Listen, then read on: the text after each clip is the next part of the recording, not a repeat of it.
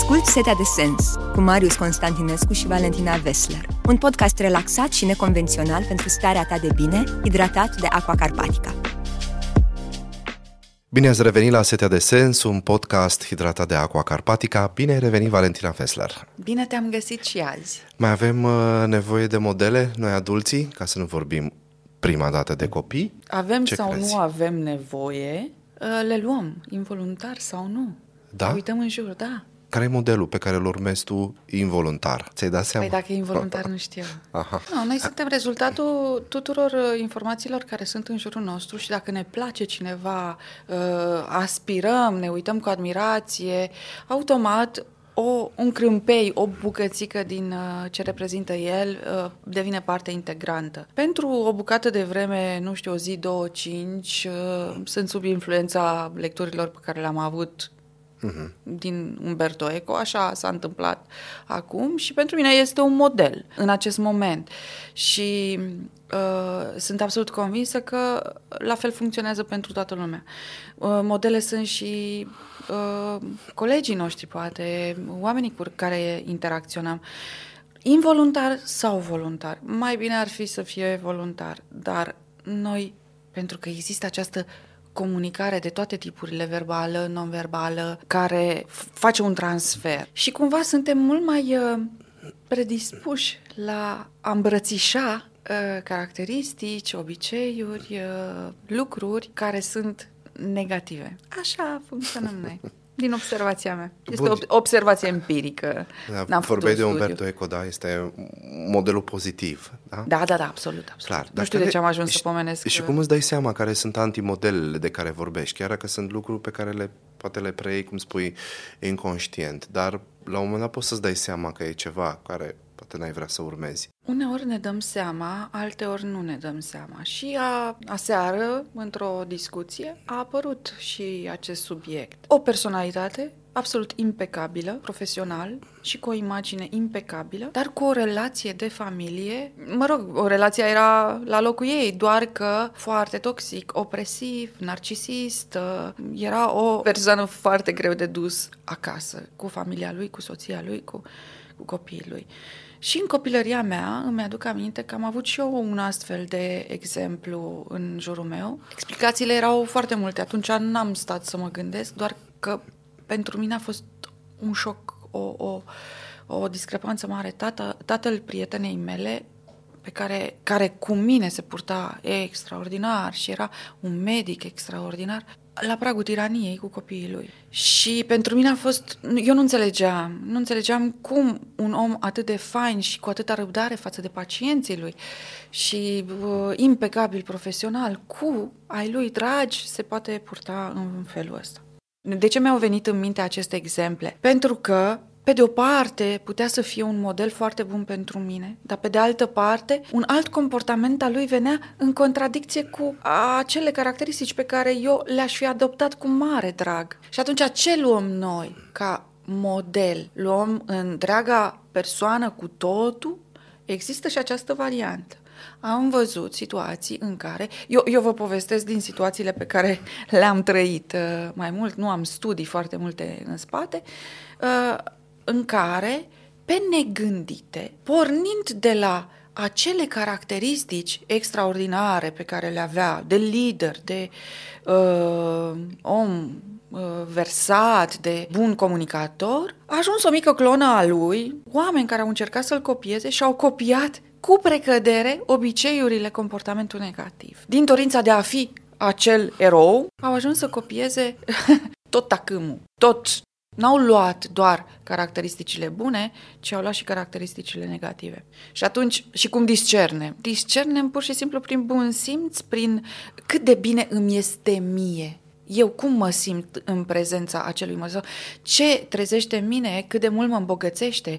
Uh, Ce progrese fac eu prin prisma acelui model? Sau dacă eu l-am adoptat în viața mea? Sunt niște întrebări, multe sunt, de fapt, ca să validezi un model. Dacă îl adopți în viața ta, dacă îl folosești cu recurență, dacă devine pa- parte integrantă din tine și dacă merită a fi perpetuat. Mă gândeam că când eram în, uh, când eram în facultate exista, o, exista încă această ierarhie. Te puteai uita la o anumită elită, exista oameni care la care te uitai ca modele și vrei să te duci pe, pe acel drum.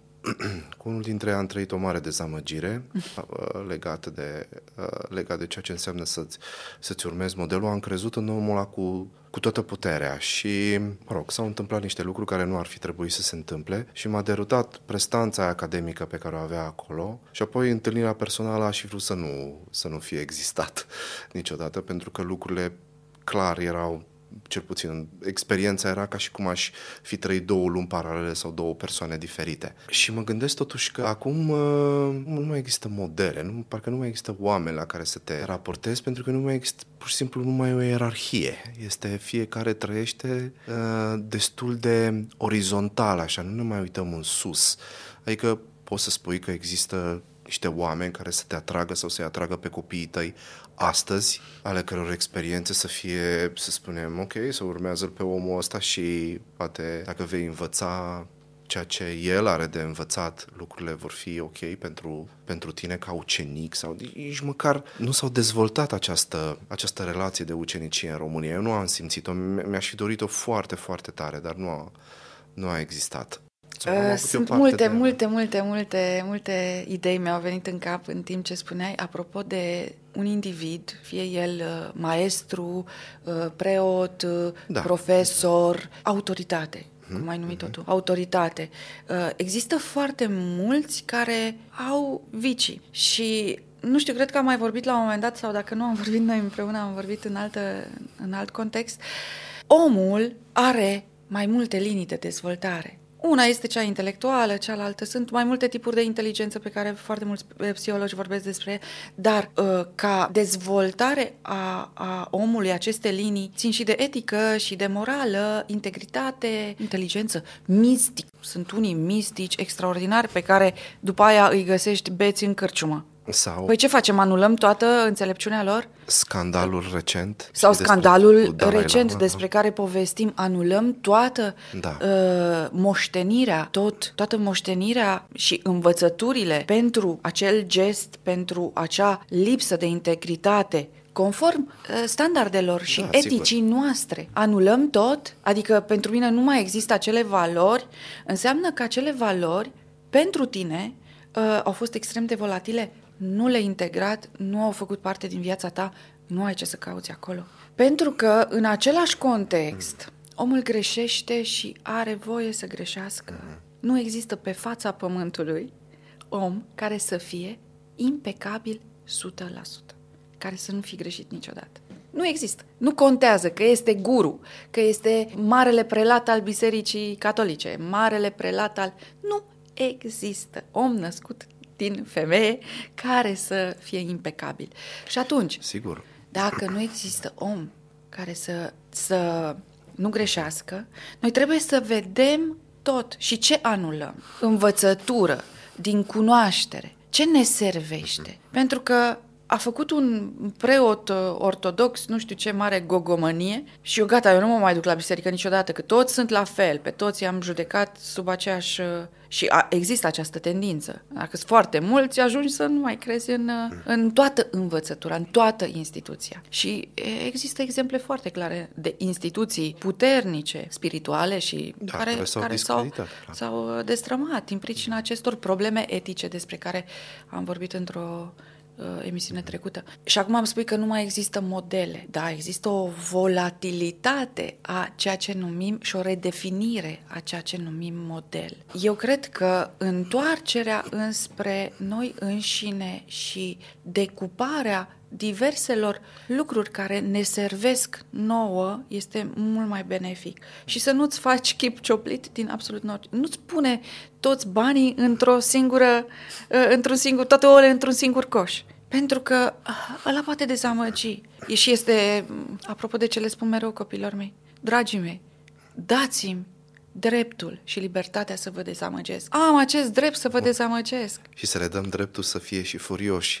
Și să le dăm dreptul să, Să fie, fie furioși. furioși pe noi. Eu nu sunt acel om impecabil pe care îl pui pe un piedestal și te rogi la el. Nu, s-a schimbat, s-au schimbat lucrurile. Da, s-au schimbat. S-au într-adevăr. schimbat. Și tu îmi vorbeai despre că nu mai există ierarhii, nu mai există acea piramidă. Noi suntem mult mai pe orizontal acum. Lucrurile se mișcă pe orizontală și Mhm. nu pe verticală. Nu atât de mult pe verticală. Sau verticala a coborât în orizontală. S-a laicizat. și s-ar putea ca modelul despre care vorbeam să fie în omul simplu de lângă tine. Să nu mai, să nu fie îmbrăcat în statut, în cunoaștere neapărat, în uh, uh, performanță, în, uh, ci în alte valori care țin de om. Ce iau din întâlnirea de astăzi despre modele, cred că și mi se pare foarte important este modelul de lângă tine, omul care poate să fie un model și pe care probabil că nu-l observi dintr-un motiv sau altul.